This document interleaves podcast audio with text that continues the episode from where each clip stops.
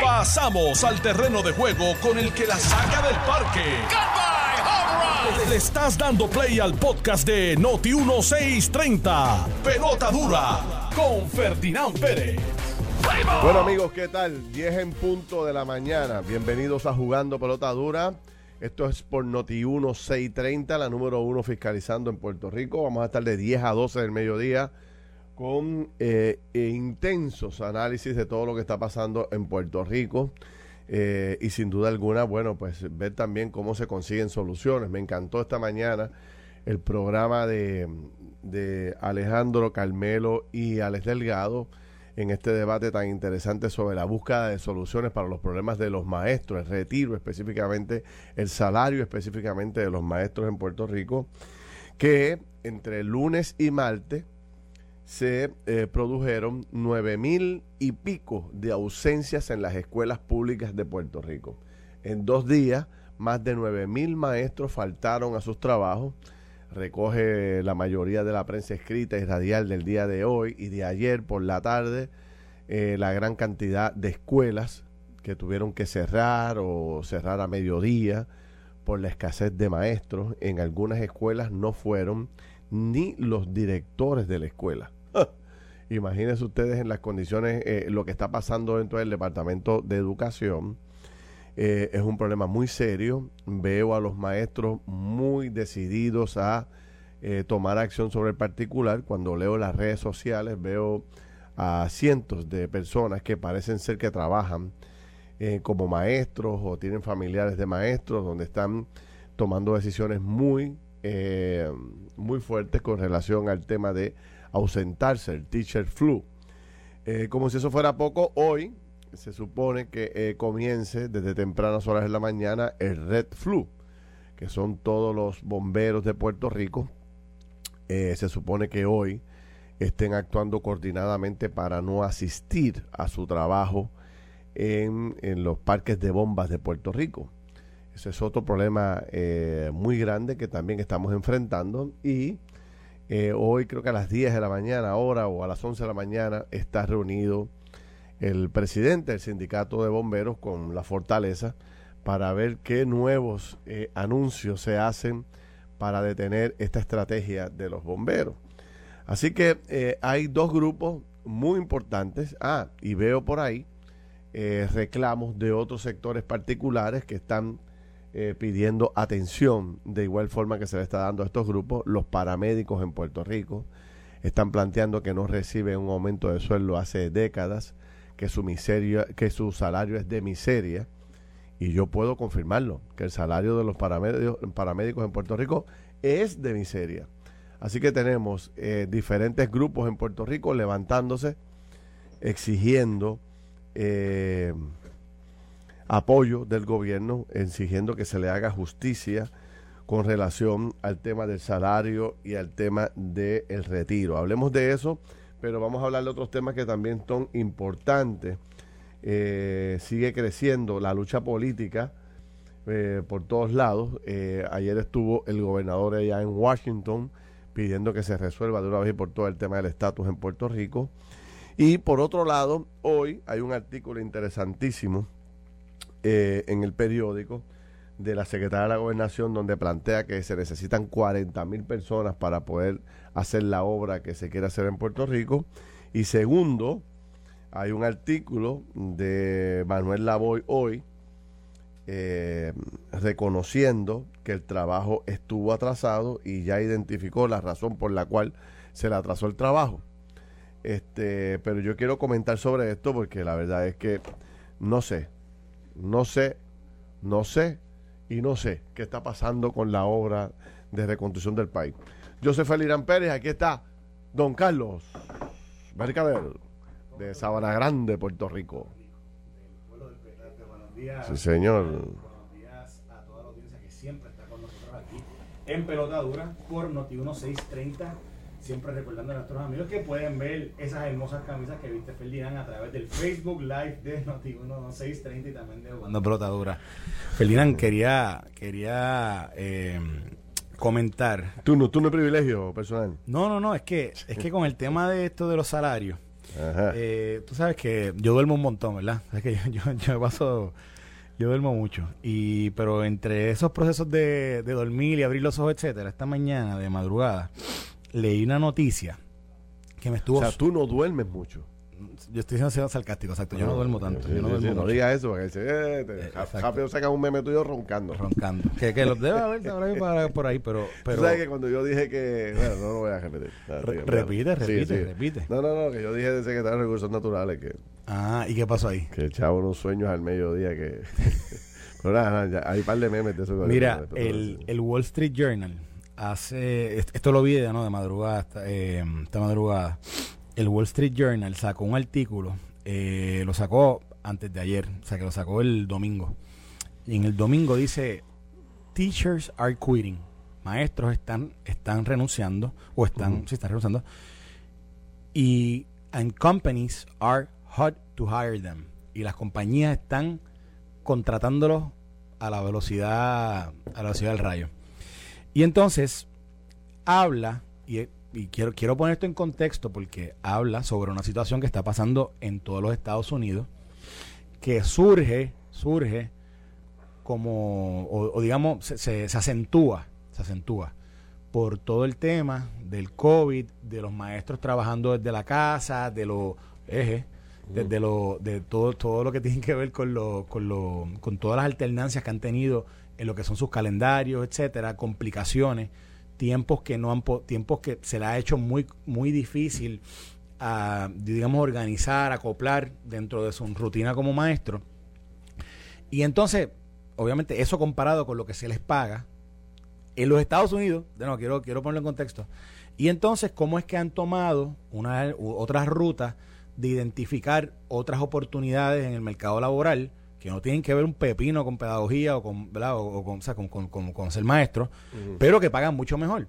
Entonces, ese artículo que está bien bueno, eh, porque me, parece de nuevo que es algo que, que, es, es, importante añadirlo dentro de la discusión aquí en Puerto Rico. Porque aquí estamos hablando de que los maestros eh, básicamente tienen, tienen una queja, digo, tienen muchas, pero entre ellas un mal salario que, que, que está es como, como una queja perpetua, ¿verdad? Porque en realidad ha sido, ha sido así desde hace muchos años. Tú y ahorita decía décadas. La verdad es que el maestro ha sido mal pago en Puerto Rico hace mucho tiempo y efectos de ello lo hemos visto. Pero fíjate lo curioso es que la alternativa que muchos maestros en Puerto Rico tienen, que es irse afuera, incluso afuera, ya los mismos maestros están considerando otras opciones por lo mal pago que están allí.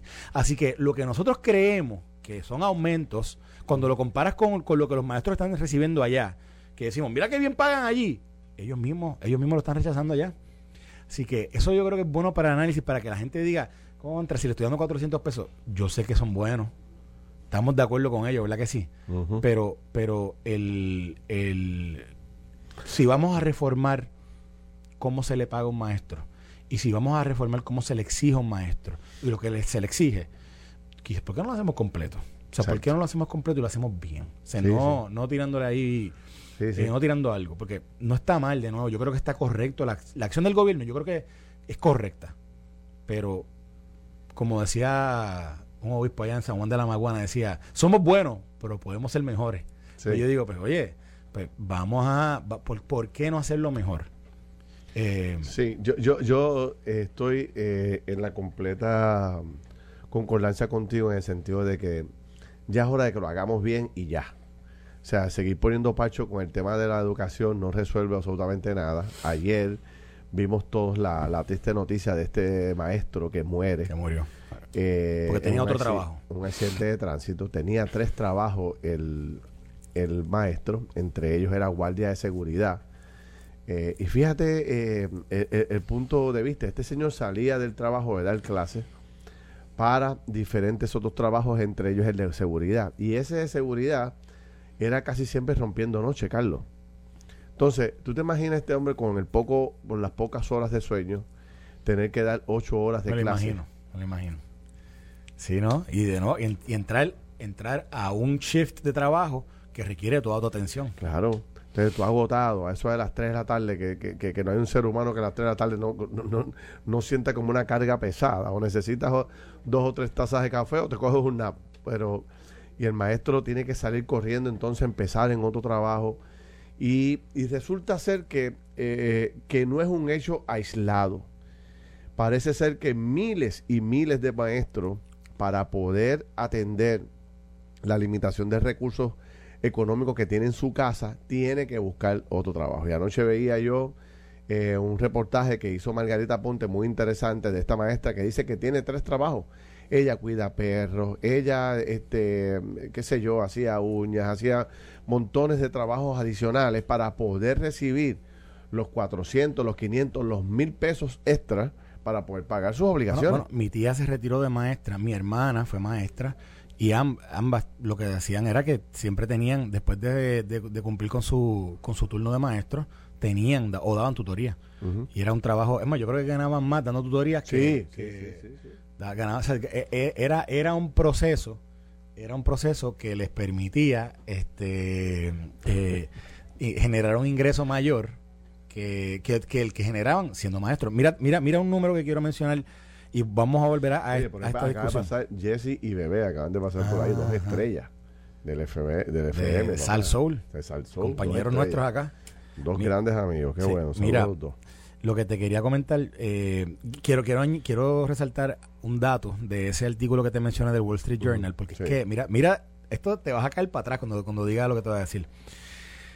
Dice que en el 2020, según, según ¿verdad? las estadísticas que tiene, que tiene el gobierno federal, 500 mil, 550 mil maestros renunciaron en el sector privado, en las escuelas privadas de los Estados Unidos. 550 mil. Y 800 mil de enero a noviembre eh, a nivel estatal y local. O sea, eh, cuando dicen estatal y local es eh, por condado, en los condados. Wow. 800 mil. Estamos hablando de un millón, un millón 350 mil maestros renunciaron en el 2020.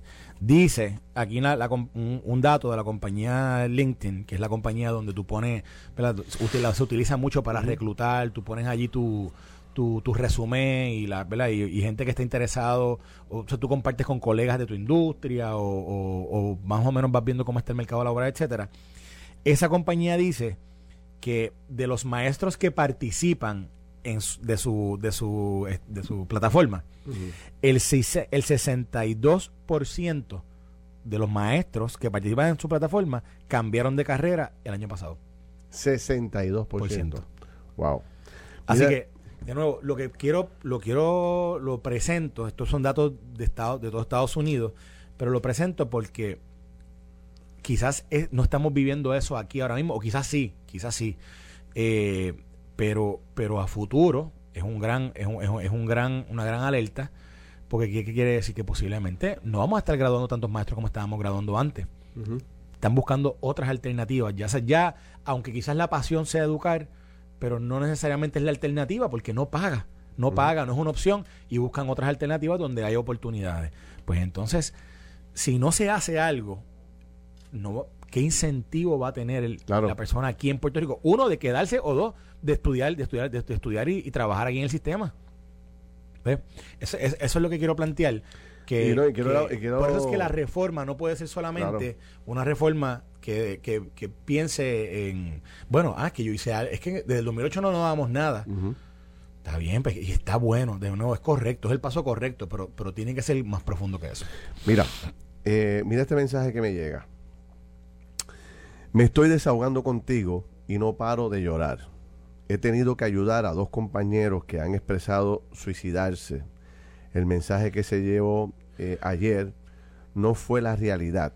La educación está en declive. En mi escuela, la mayoría, y la mayoría de más de 10 maestros, pensamos renunciar.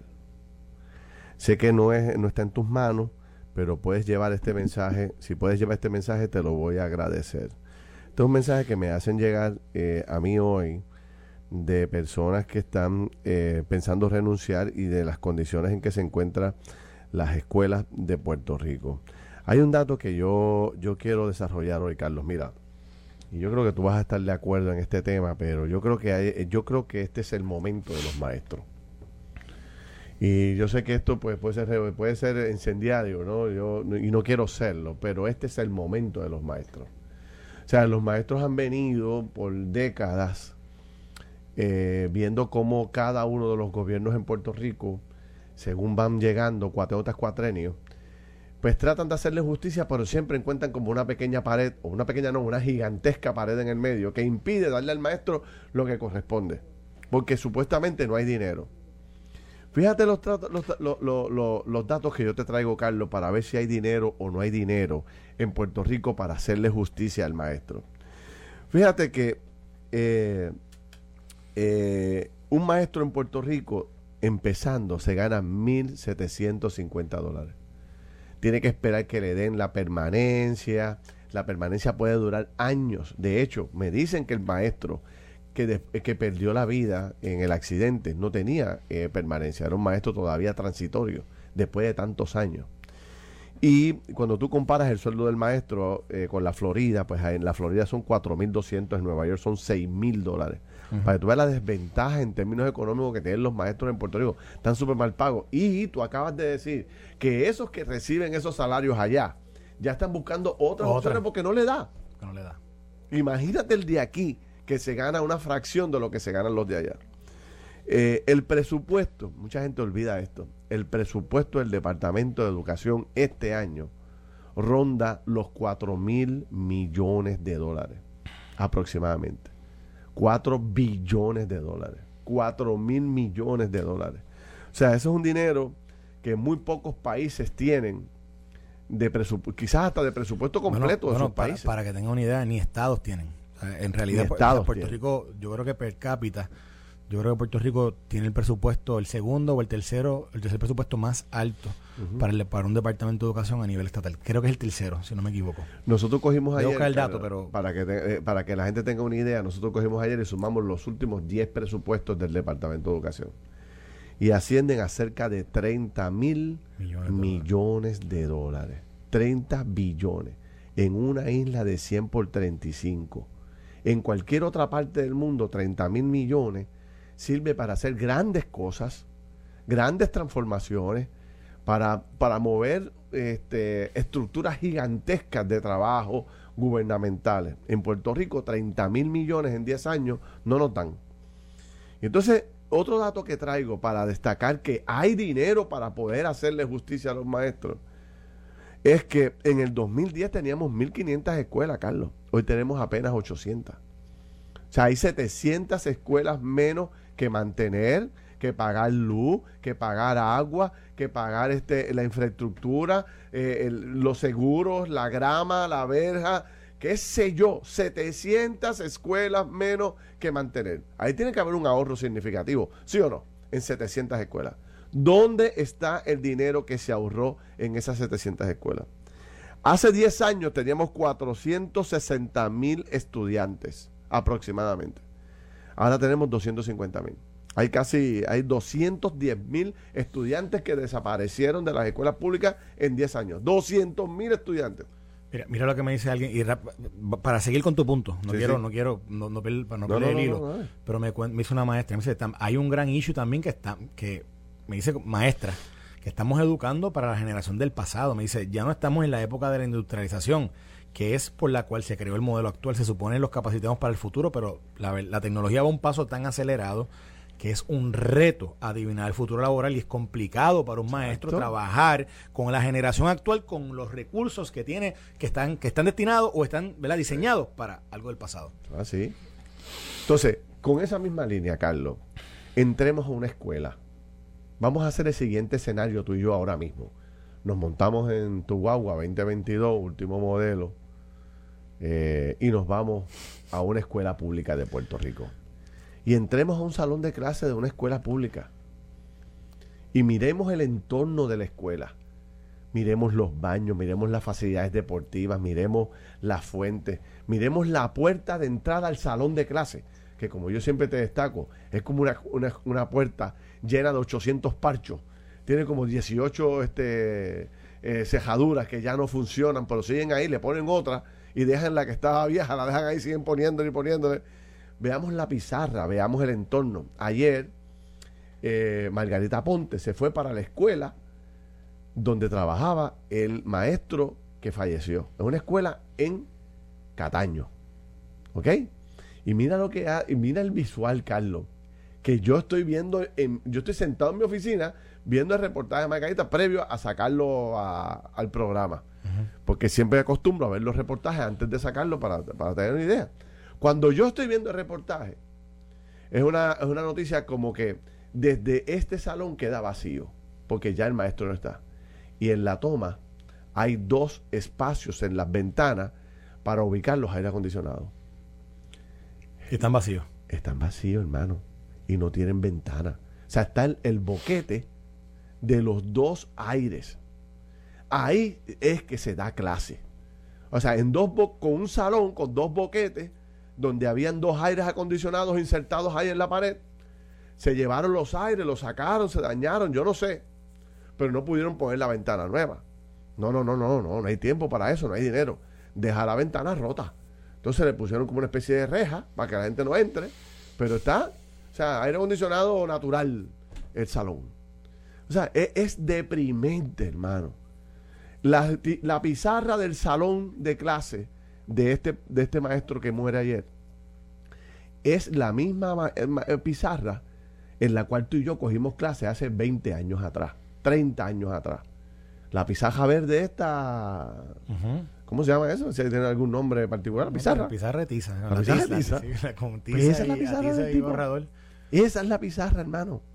O sea, realmente nosotros estamos mandando a nuestros hijos a la escuela para que de verdad haya un aprendizaje del nivel de los tiempos en que estamos.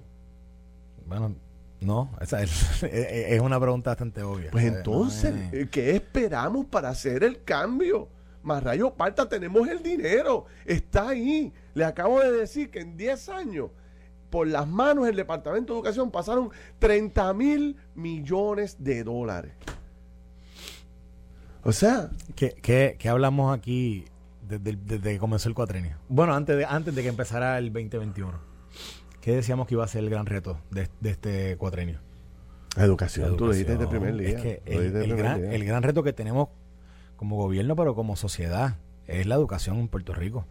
Y yo sé que estamos hablando, o sea, estamos usando de pie forzado esta discusión, el tema de los salarios de los maestros. Pero, pero la todo. educación en Puerto Rico, el sistema. No sirve. O sea, no aquí sirve. estamos, aquí estamos alargando una muerte Exacto. que realmente, o sea, es una muerte lenta. Todo el mundo que entra a ese sistema sabe que eso no sirve. Todo el mundo lo sabe. Todo el mundo que opera alrededor de él, todo el mundo que lo ve. Ah, bueno, hay gente que Pero, come pero- y vive pero- de él y, no mi- quiere hacer cambio, pero, pero, al mismo tiempo eh, sabemos que eso existe, pero lo estamos ignorando. Sabemos está- que es eso existe, es pero no una- queremos aceptarlo. Sabemos que existe, pero no queremos mirar para allá.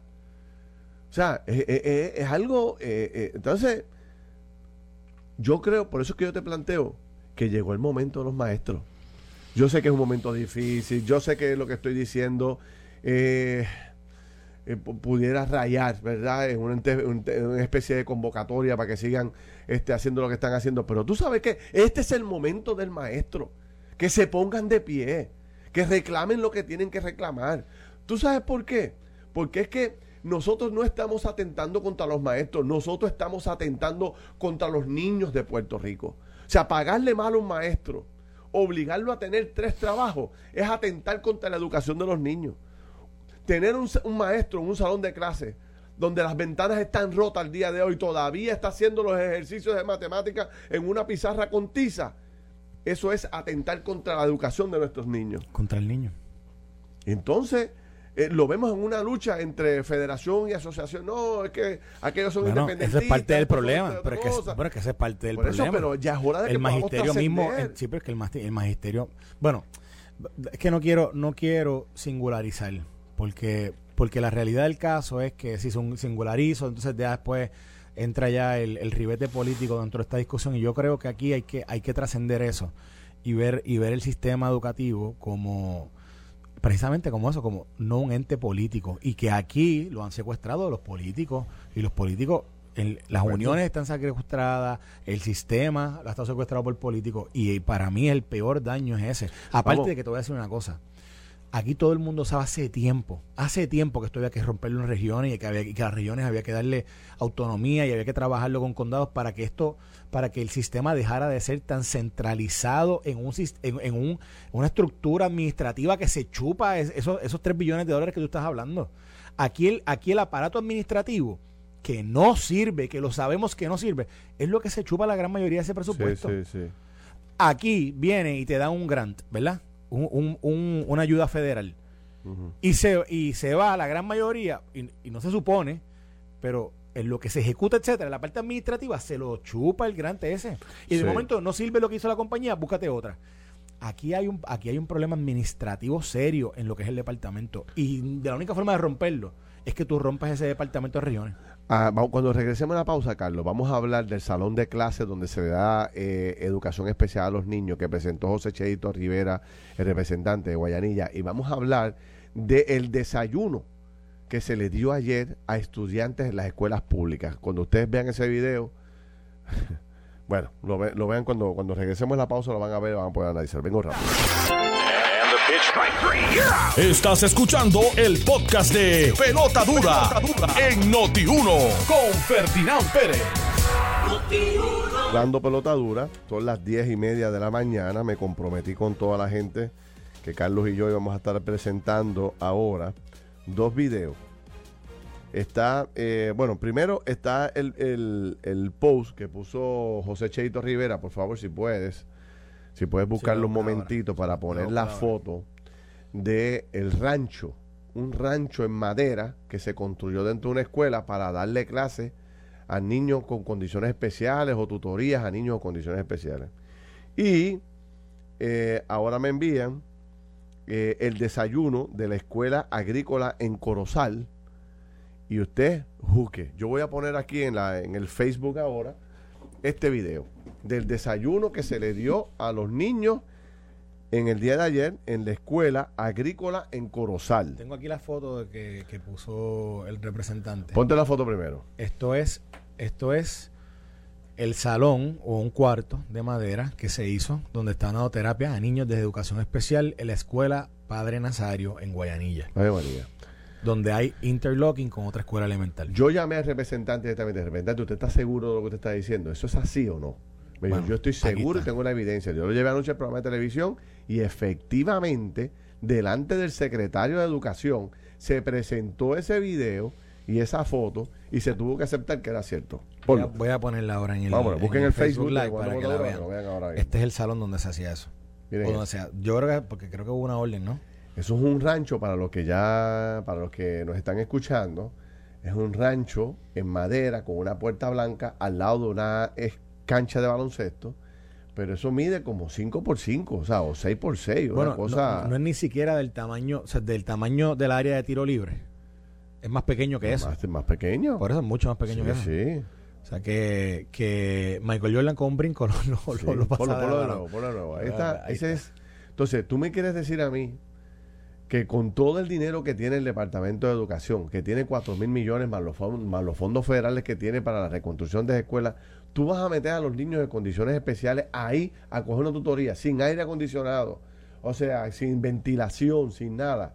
Esto, ¿sabes? Y el maestro que se, prestó para hacer eso. O sea, eso es una violación de derechos ahí terrible, terrible. Aparte de las humillaciones al maestro y al estudiante. Entonces, como si eso fuera poco, vamos a ver el desayuno que se le dio ayer a eh, los estudiantes de la escuela eh, que te dije, agrícola de Corozal. Escuela agrícola de Corozal. Esto usted no lo va a creer. Voy a poner el video, Carlos, y tú ahí, eh, vamos aquí, espérate, segundito, porque ustedes saben que yo en tecnología estoy atrás. Ahí está el video. Mira a ver si se ve bien. Sí, yo creo que sí se ve bien. Ahí está el niño. Déjale ser no, lo veas mucho. Está como que tú de camarógrafo estás un poquito. un niño. Ahí hay, ahí hay un bizcochito de bimbo. Dale de nuevo play. Porque para que la gente pueda apreciar qué es lo que hay cuando él abre la. Es una bolsita plástica donde una bolsa plástica y él saca, él saca la. El, empaque, empaque, ese de, donde, se vuelve la comida. Y entonces hay, hay una bimbo y hay tres lascas o dos lascas de queso americano. queso americano. Ese es el desayuno que se le dio ayer a estos estudiantes en la escuela. Y escuche bien, para que usted vea que yo no estoy aquí inventando.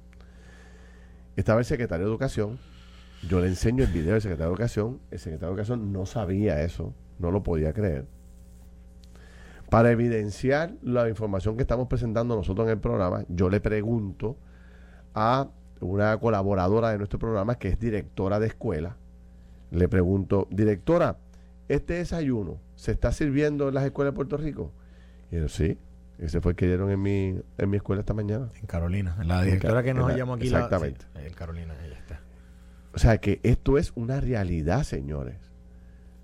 Entonces creo que esta mañana me mandaron un mensaje los eh, empleados de comedores escolares molestos conmigo. Todo el mundo se molesta conmigo. Pero mira, Porque yo discutí este tema ayer en el programa y como que le echamos la culpa a los empleados. ¿quién, quién se molestó contigo? Los empleados de comedores escolares. Y yo, o sea, nosotros no dijimos, la gente está demasiado sensitiva.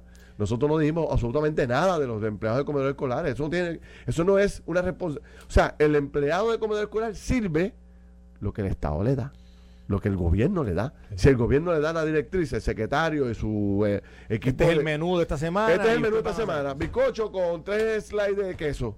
Pues eso es lo que ellas sirven, porque eso es lo que le dan a ellas. Pues eso es lo que hay allí en la. Eso es lo que hay. Accesible. Lo, lo que, lo que está fuera de liga es que esa sea la instrucción que se le haya dado a los empleados de comedores escolares para que, que- que distribuyeran un, un browniecito, un bizcochito, un bimbo y tres slides de, de Mira, queso. aquí, aquí me dice, alguien me escribe que ya lo del salón temporero de, para la terapia se resolvió, lo, que lo- los estudiantes, creo que son tres estudiantes que iban allá a recibir terapia, que ahora van a estar en un salón de recursos. Y, pero mira lo que yo vea, yo, yo digo con esto que me está me dicen que los almuerzos dan ganas de llorar. No sé, no he visto ninguna. si alguien tiene un video del almuerzo, Alguien me escribe de aquí los que en Trujillo- estudiantes que me lo envíen. Alguien me escribe que lleva a sus hijos a Trujillo Alto. Me dice que ahí no hay problemas con la comida. Me están diciendo que con el tema de lo del salón temporero que se resolvió, pero pero yo lo que yo lo qué bueno que se resolvió, pero lo que planteamos aquí es que hubo hubo que hacer una una denuncia eh, ¿verdad? de toda la isla tuvo que intervenir no sé los medios etcétera para que se resolviera cuando es algo que cualquiera que tiene dos dedos de frente va a una escuela y dice dónde es que dónde es que dónde es que los niños de educación especial van y cuando ve ese salón dice pero espérate esto no es esto no es esto no puede ser Pero Carlos, ¿qué es lo que exige la gente? La gente exige que haya consecuencias. El problema es que alguien construyó ese salón en esa escuela. Que hay supervisores, directores regionales del departamento. Lo más que tiene el secretario de Educación son ayudantes. Ayudantes del ayudante del ayudante, directores regionales, ayudantes del director regional, ayudantes del supervisor. O sea, hay miles de ayudantes en el departamento de Educación. Nadie se dio cuenta de ese maldito salón allí, de esa porquería que se construyó allí. O sea, ¿quién lo construyó? ¿Quién dio las instrucciones para que se construyera? La persona que permitió que eso ocurriera, incluyendo al director de la escuela, a quien no conozco, pero a mí, si yo soy director de la escuela, tú no construyes una porquería así en mi escuela. Y, y- y después para que yo lleve allí estudiantes a darle clases. No, señor. No, señor. O se construye algo adecuadamente o yo no doy el trabajo y me quejo y hago un revolú. Esa es la función de un director de la escuela. Pero hay mucha gente cayó. ¿Y qué pasó? Yo quiero saber si hoy, pues vuelan cabezas, hermano. Hay consecuencias. O sea, no puede pasar lo que pasó con Manuel Lavoy, que voy a hablar con- de eso ahorita a las 11. O sea, que la gente no hace su trabajo y se le premia con un mejor contrato. Vamos a hablar de eso. O sea, pero en la escuela tiene que haber consecuencias. ¿Quién dio la instrucción para que se sirviera un bizcochito y tres slides de queso? ¿Quién la dio? ¿Es ese el desayuno adecuado para los estudiantes en Puerto Rico? No lo es, todo el mundo lo sabe. Pues hoy va a volar cabezas en el Departamento de Educación por el que hizo eso. ¿Cómo es posible que el secretario de Educación se enterara en el programa de televisión? Que él no sepa qué es lo que se le está dando a los estudiantes en las escuelas. O sea, ese es el problema, hermano, que es que aquí no hay consecuencia. Es fuente ovejuna. Nadie es responsable de nada. La gente comete delitos y no pasa nada. Se come la luz y no pasa nada. No cumple con su trabajo y no pasa nada. Bueno, pues entonces por eso es que tenemos la sociedad que tenemos. Y entonces aquí eh, son empleados del Departamento de Educación que se le paga para hacer su trabajo. Pues el, secretario hoy debería anunciar a través de un comunicado el desayuno a partir de hoy es este y las personas que estaban a cargo y dieron la instrucción de, de, distribuir ese alimento ya no, ya no trabajarán más en el Departamento de Educación o serán sancionados o qué sé yo qué. Igual que el, que construyó ese ridículo salón en esa escuela en Guayanilla. O sea, tienen que haber cambios. Por eso es que ya el magisterio está y el maestro está indignado. Y yo les recomiendo que no paren. Que no paren, porque es que es que es sistemático el abuso todos los gobiernos, todos los secretarios, por alguna razón u otra, no hay comunicación. Mira, anoche, y perdóname que me extienda tanto, anoche la directora de la escuela, ¿quién fue la que planteó anoche la directora de la escuela? Que, by the way, me dijo ella anoche que no le faltó ni un solo maestro. Que eso también tiene que ver con el liderato del director. Eso es otra, eso, eh, aquí es que, de nuevo, esto tiene muchos layers, eso tiene mucha... Eh, capa en términos del, de lo que es el, la problemática que tenemos como... O sea, de nuevo, la crítica al, al, sistema es una crítica porque el sistema no funciona. Y, y, yo creo que, fíjate, lo estamos hablando ahorita quizás desde un, desde un punto de vista un poquito más macro, el, el, el tema de la escuela de Guánica, o de Guayanilla, perdóname, de Padre Nazario en Guayanilla, es un tema, lo estamos analizando, pero es el mismo problema, tema micro. Se ve el problema, está, está visible allí, pero no se hace nada. Ah, pues déjalo. Hasta que de momento se formó el escándalo. Y entonces se hace. Pero fíjate que la gente lo veía. El que estaba ahí lo vio. Es más, que alguien lo construyó, alguien lo puso allí. Y pensó, ay, que esto es una buena opción para que los niños vayan allí a estudiar. Exacto. ¿Eh? Pero el problema macro del, del sistema, sabemos dónde está el problema, sabemos que está en el sistema, en la, en la estructura administrativa, sabemos que eso es un departamento inoperante que se cancelan unos con otros, que se pelean unos con otros, que unos se ven azul, otros se ven rojo, otros se ven verde, otros se ven amarillo, los colores que se vean allá adentro y se cancelan. Y mientras se cancelan, cancelan el departamento. Entonces, no, no se hace nada. Y, es a mi punto, en este tema de Guayanilla en la escuela lo vemos como un problema, ¿verdad? En, una forma micro, pero el macro se ve en todo Puerto Rico y se ve desde Atorrey, donde están sus oficinas, desde ahí en San Juan porque la realidad del caso es que el departamento, el cambio que necesita, la reestructuración que necesita, todos la saben, pero no se hace. Mira, eh, tú has escuchado, Carlos, me imagino que en múltiples ocasiones, el, eh, decir que eh, supuestamente hay miles de niños o cientos de niños que tienen una o dos comidas al día máximo, ¿verdad? Porque viven en los niveles de pobreza. Esos niños, ¿dónde estudian? Estudian en las escuelas públicas de Puerto Rico. ¿Tú te imaginas que un niño que no sea bien alimentado en su casa, que esté loco por llegar a la escuela para disfrutar de un, de un revoltillito calientito con unas tostaditas y entonces este eh, el juguito, eh, el, chocolate que nos servían en aquellos tiempos a nosotros, eh, y, y hacer su buen desayuno, que llegue al salón de clase buscando su comida caliente y lo espere un bizcocho frío y tres slides de queso frío. O sea, esto es un atentado contra los niños, contra los niños pobres, contra los niños humildes de Puerto Rico. Por eso es que yo me indigno y me molesto, porque aquí tiene que haber consecuencias. ¿Cómo es que se sirve esa, ese desayuno de ayer? Por no usar una palabra peyorativa aquí. Porque como quiera que sea comida, por eso, por eso mismo lo digo. Por eso mismo lo digo. ¿Cómo es que se sirve un desayuno tan deficiente como ese y no pasa nada. Hoy, hoy, hoy, antes de que suene el timbre de las 3 de la tarde, debería haber un comunicado de prensa del secretario de Educación. Yo no voy a permitir que esto ocurra bajo mi liderato. Por tal razón, tomé la decisión de remover del cargo a fulano, a sutano, a mengano, a los que sean responsables de esto. O sea, y, y, y yo se lo recomiendo y no estoy hablando mal de él, me parece que es un gran funcionario y que debería ser nombrado como secretario de Educación. Hace tiempo confirmado. Hace, tiempo. Pero todavía no está confirmado. Todavía no está confirmado. Y es bajo su liderato que ocurren estas cosas. Así que es importante que demuestre liderato y no, y no, y no actúe como otro secretario que ven que pasan las cosas y no toma acción. yo le recomiendo que tome acción, Carlos. Yo, y estoy de acuerdo. Lo que pasa es que, de nuevo, cuando se singulariza aquí la responsabilidad, y yo sé que, bueno, él es el, él es el secretario y sobre él recae lo, lo, eh, la, gloria y la desgracia del departamento, ¿verdad? Pero, pero de nuevo, aquí, aquí hay un sistema, aquí hay un sistema, estas, son decisiones ejecutivas que incluso que, que, van hasta por encima del secretario. ¿Cómo tú, cómo tú alteras, cómo tú remozas, cómo tú reestructuras, cómo tú rehaces e, ese departamento que lleva tantos años acuerdo, no es sin, fácil. sin hacerlo correcto. No, no, es fácil. no es que no sea fácil, es que tienen que tomar decisiones y tiene que ah, y te vas a enfrentar de nuevo con los que se te van a se te van a sentar a acostar ahí en la acera, a decirte sobre mi canal. hay que hacerlo. Pero hay que tomar decisiones. Hay que hacerlo porque mientras un departamento que va colapsando, eh, aquí, aquí, no, no cierren escuela, pero si no tienes estudiantes, no tienes maestros, no tienes, o sea, tienes, eh, tienes una tormenta perfecta. Tiene una tormenta interna brutal. Y de, nuevo, y yo creo que Eliezer, eh, Eliezer ha hecho un buen trabajo. De nuevo, esto es una persona que, que, que, estuvo trabajando allí, que no fue llamada a ser secretario, que, que realmente le cayó en las manos después de que dos personas que fueron llamadas a no, se le dio la oportunidad.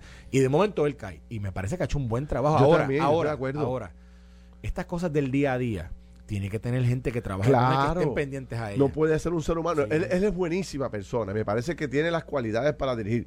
Pero no puede reaccionar frío.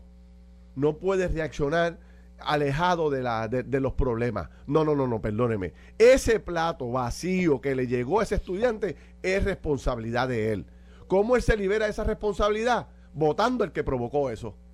Y entonces yo lo aplaudo. Pero mientras tanto, no señor, el que sirvió el plato vacío fue usted. Porque usted es el secretario. El que construyó ese salón fue usted. Y lo estoy diciendo, o sea, yo sé que no fue él el que lo construyó, pero él observó, vio, tuvo conocimiento de los actos y tiene que actuar. Si no actúa, es tan responsable como esa gente, te lo digo con toda honestidad. Y yo creo que él tiene una oportunidad única que no tuvieron secretarios anteriores. Si yo fuera él, ¿tú sabes qué? Me importa un pepino angolo si me confirman o no y me voy del lado de los maestros, me voy del lado de los estudiantes y empiezo a exigir y apoyar lo que ocurrió. Fíjate una cosa muy importante que te quiero destacar. ¿Qué hizo el jefe de la policía cuando empezó el, Blue Flu? Él se identificó con los policías completamente. seguro. Y trabajó con de hecho, a nosotros nos llegó run run de que lo querían hasta volar porque él no estaba deteniendo este, las acciones de los policías. Eso nos llegó y lo comentamos tú y yo aquí. Pero el tipo se mantuvo. ¿Por qué? Porque él es un policía de carrera. El hombre se mantuvo todo el tiempo defendiendo a los policías, no los castigó, no los sancionó, los apoyó en sus reclamos porque eran justos. Todo el mundo sabía que eran justos. Igual que es justo el reclamo de los maestros.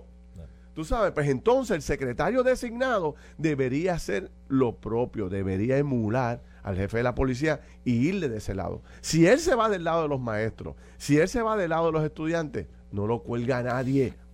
No lo cuelga nadie, pero tiene que tener la valentía para hacerlo. No puede estar jugando en los dos lados. Y ese es el problema que él tiene. Porque si se va de un lado, lo pueden volar en el Capitolio. Si se va del otro lado, Fortaleza lo castiga. No, no, y el problema, no, y el problema que tiene también es que está, está jugando un juego de ajedrez incluso interno en el departamento porque tiene hay lucha interna allí entre, entre los otros secretarios, la administración, los otros secretarios, y hay, hay unas guerritas allí que se están dando que, que no hay duda de que le afectan a él como, como, como secretario y, como ejecutivo de ese departamento. Pero no hay duda, mira, hablando de eso y hablando de las decisiones que tiene que tomar, ¿tú no crees que sería mejor que el, que el secretario sea ya esté confirmado para poder tomar todas estas decisiones sin temor a que de momento viene y votó a la sobrina del representante tal y entonces porque sabrá Dios, porque cada que trabaja en Guayanía en Padre Nacero posiblemente sea la directora sabrá Dios de familia. O la que sirvió el plato de comida. Y entonces de momento viene, la vota y de momento, mira, a ese no le deje el voto. Ay, bendito. sí, sí, sí, pero si él hace lo que, tiene que hacer. Que lo confirmen ya, pues que lo confirmen ya. Si el hombre ha demostrado quilate, el hombre ha demostrado seriedad, el hombre, el hombre habla bien de él, gente de todos los sectores, pues, entonces, confirmenlo. Pero tiene un reto. Tiene un reto ahora enorme. Y yo te voy a decir una cosa, yo no voy a parar hasta que yo conozca el nombre. O sea, y te invito a que estés conmigo. Yo sé que tú vas a estar conmigo en esto nosotros tenemos que seguir jorobando hasta que eh, finalmente alguien conteste quién dio la instrucción de servir ese plato vacío al desayuno. O sea, nosotros tenemos 260 mil estudiantes en las escuelas. Supongamos que hayan ido 200 mil. Ayer, 200 mil niños se comieron tres lascas de queso y un bizcochito frío. Pero tú, o sea, eso, eso se repartió en todas las escuelas. ¿tú Pues claro, pues ese es el desayuno de la escuela, No hermano. puede ser, no puede ser. No, no, aquí no, No, hay, no un, puede ser, aquí no hay un, un desayuno en Atillo eh, con, con, y, y otro en Arecibo y otro en Mayagüez. Es el mismo desayuno. Que nos confirmen que en toda Puerto Rico, yo pensaba que era que, que en esa escuela, en ese lugar, no, no, en todo. Puerto Rico. Es que ese, digo, a- eh, digo, a lo mejor me equivoco. A lo mejor me equivoco. La directora de la escuela de Atillo, por decir un pueblo, allá tiene otro menú. Y sirve, este, qué sé yo, este, vegetales con, con, con, con revoltillo, tostadas, de pan, tostadas de pan integral, con jugo de china natural, y tú sabes. Oja- ojalá. Eh, ojalá. bueno, tú sabes, no sé si eso existe, pero aquí reparten, o sea, acuérdate que lo que le mandan a un comedor se lo mandan a todos los comedores. O sea, harina, pues, 200 mil sacos de harina, la misma harina para todo el mundo. Este, jugo, el mismo jugo para todo el mundo, tú sabes, no, lo hacen en particular. Digo, pienso yo, que nos corrija alguien. Esto fue el podcast de Noti1630. Pelota dura con Ferdinand Pérez. Dale play a tu podcast favorito a través de Apple Podcasts, Spotify, Google Podcasts, Stitcher y notiuno.com.